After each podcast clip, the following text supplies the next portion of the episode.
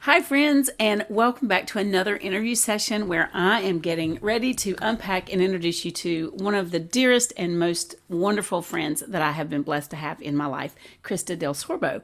And she has an interesting way that she makes money these days that is just phenomenal. So hang around, and you're going to be blessed. Hey, friends, welcome to the Productivity and Proverbs 31 podcast. I'm Kathy Lanham, your host your mentor across the airways, if you will. I'm a mom of five, former teacher, and top 2% company leader. Now I'm a coach, a podcaster, and a business strategist. Stick around if you're a Christian mom with some big dreams, a messy bun, and sweatpants. You might feel all the guilt, but you refuse to be a Pinterest perfect mom. You live in your car, and reheated coffee is a staple. If chaos is usually rampant and you'd like some practical tips on how to grow a business, grow in your faith, and get some control with an occasional date night thrown in as a bonus, hang around. Because as we grab these few minutes together, I want to help you keep growing in your faith, build a business that lines up with your God given gifts and talents, and make memories of a life you love. So reheat that coffee and let's get started. Okay, guys, I told you I had a dear friend Krista Del Sorbo from Tennessee, who is just has been a mainstay in my life, one of those friends that you can just revisit from time to time. Years may pass and you just catch right back up. And in this catching back up journey that we have been doing through the years, we have done different businesses together and we have we have tread different paths together. So Krista has a shared passion of writing and we were pursuing that at one time together. So, Krista, I did not even tell them an introduction of what you do and who you are. So, how about if you give me, Miss Queen of the Eyebrow Quirk, your your updated resume? Give me your biography. How would how would you introduce yourself to my fine audience? My updated resume. Well, I tell people in joking fashion that I get paid to read books in my basement in a little hovel. But in reality, I narrate audiobooks. And how cool is that? So Krista started as a writer. Well, we we actually met in a different venue years ago where mm-hmm. we were using our pictures and telling our stories. So, in a form, we were both authors. We were encouraging people and helping people to tell the stories that went along with their photos. And then, Krista, tell just a little bit how in the world did you get from doing that, being a mom of two, to being an, a book narrator? it's really kind of a fun story.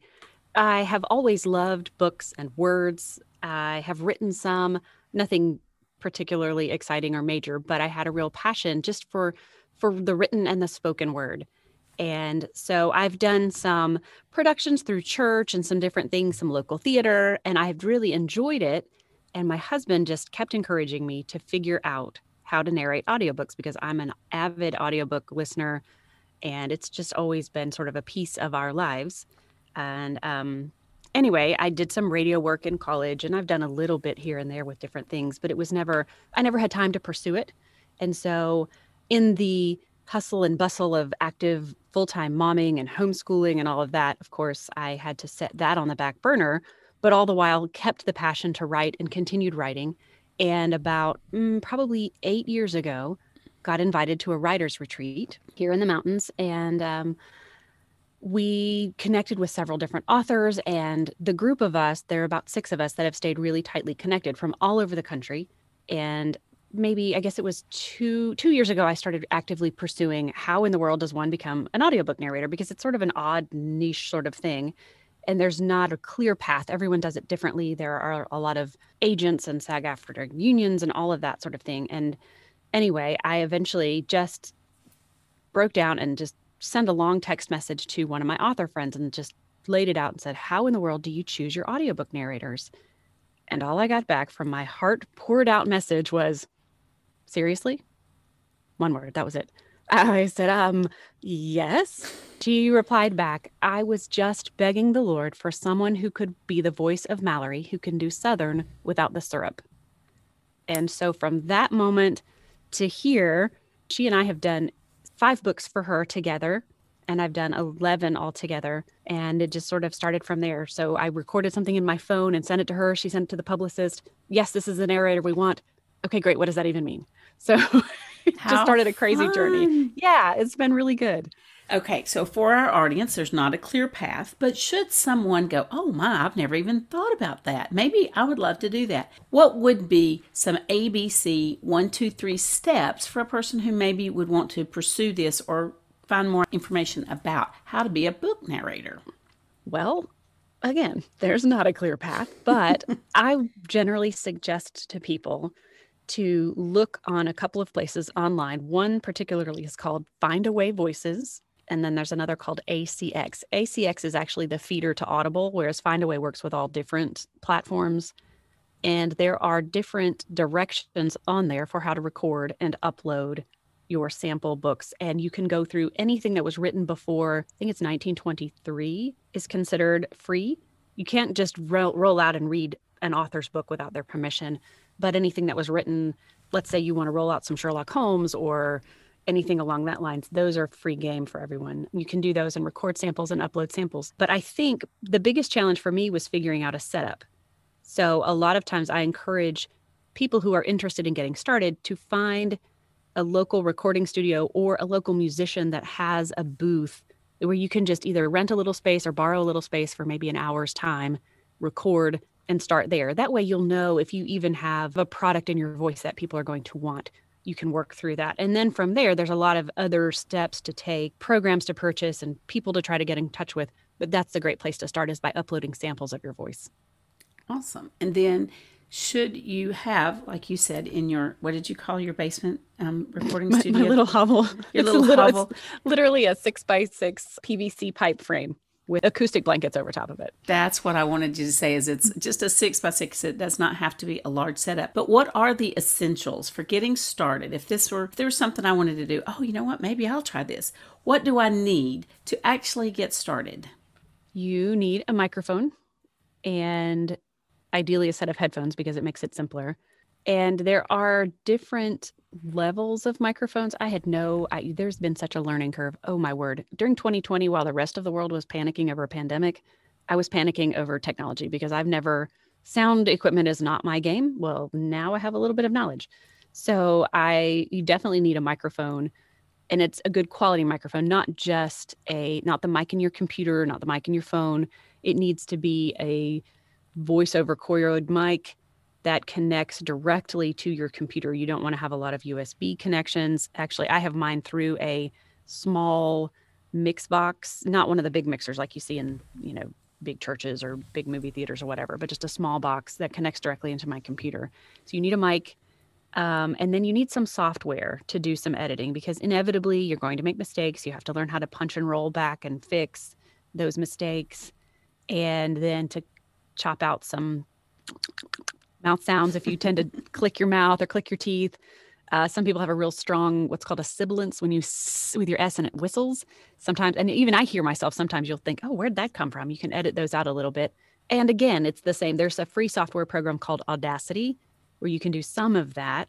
And since it's freeware it's it's easy to work with it's easy to learn. There are some kindle books on how to use audacity to produce an audiobook that are pretty good. So that's where i started. And from there i have purchased better software that makes my life easier, my editing process more efficient, that kind of thing. So definitely a good mic and at least Audacity freeware is where I would start. Awesome. And then you have gotten started. So you said that you have 11 books under your belt. So what are your genres? What do you what's your favorite to read? My favorite to read and listen to is Christian suspense. I and I love a good cozy mystery too. Those are great. I typically prefer to read clean fiction. And so I have laid out in my contract work for my personal business now that I'll only do clean fiction simply because the words I don't want to read, I don't want to say. And the content, like there's only so much I'm willing to read out loud. And I feel very strongly about that. So I love supporting Christian authors and getting their words out on a different platform. So, so far I've done Christian women's fiction and some suspense, some Christian suspense. Awesome. Do you have, and I know it's kind of like asking which child is your favorite, but do you have to date a favorite book? That I don't have narrated? to send this with all of your to all of your authors. We don't have to let them know you did this recording. But do you have one favorite You know, I think probably my first book. And even when I go back through and listen to it, the quality is I really would like to redo it, honestly. But it's a it's a small short, it's actually a prequel to a series I've been working through. Um, it's by an author named Chautona Havig. She's the original author that I started doing this with. And this particular book, it's Mallory's story, and she goes to take care of her beloved uncle who is passing away from cancer and I just fell in love with Uncle Bud is his name and I I love Uncle Bud and he's got this fantastic southern drawl and he calls her lovey and it's just he just has my heart and I think it will always be my favorite because of Uncle Bud and because of the fact that it was the first book we did. Well, that is great. And you know what? I am so grateful that you have taken time to join me and just parlay here a little bit and give my audience a different view on what options are out there to pursue from home, working from home in a six by six little hovel downstairs in your basement or in a like myself. Closet. Yes, right? in a spare room. That's right, where we've converted because you can do all kinds of things. Would you have some words of advice or anything that you would like to impart, any questions that I have not asked, because you do lots of other things. You're a choreographer, you have such a multifaceted life. Any words of wisdom or anything you would like to share? I think for those of us who tend to be jacks of all trades and masters of none, that it is important to think through what is the best yes right now that was a book written by Lysa TerKeurst several years ago. I still refer back to it because I tend to, I want to do all the things all the time. And so I have to really evaluate right now with the time that I'm given what is best because there's all good things out there. But what is the Lord really calling me to do right now? Where can I have the most influence in my little circle? And what is that going to look like? So that's a pretty constant reevaluation process for me as a crazy whirly dervish of a human being. So, and you know what? If this interview impacts no one else, I myself needed to hear that today. That was awesome. Well, thank you, Krista. And then I'm going to let you verbalize too. I will put all of your contact information in the show notes, but would you go ahead and tell folks where how they could get in contact with you, where they can find your book titles, etc., etc., etc. Etc. Easy peasy. It, I you can find me at kristadelsorbo.com and all of the books are there. You can kind of watch my works in progress grow. I try to keep a little uh, progress bar on each of the books I'm working on on my table. I'm actually working on that today, trying to update that. And you can go to any of the audiobook sites. You can do audiobooks.com, audible.com, Chirp, Scribd. There's a bunch of them out there. And just search my name and you can find what we're doing. There you go. And go ahead and give the title of that first book in case other folks want to meet Uncle Bud. It's called Christmas on Breakers Point. Christmas on Breakers Point. Guys, I can give you a vote of yes, it's awesome. I also fell in love with Uncle Bud and with um, Mallory when I heard that Krista was doing this. I was like, what in the world is she up to now? And jumped right in and listened to it and quickly followed with all of the titles. I binged, listened, um, on all of the titles. Of course, you'd only done four at that time, so right. I, so so I had listened to all of them, and I'm getting ready to take another road trip. So I think I will refresh and download some more. And Krista and I will have a six hour trip together. Take so me Krista, along with you. yeah, I will take you along with me. But thank you so much. I cannot thank you enough for being a, a guest with me here today. Go be a blessing to others because when you're a blessing to others, you can't help but be blessed yourself. Until next time, it's Kathy.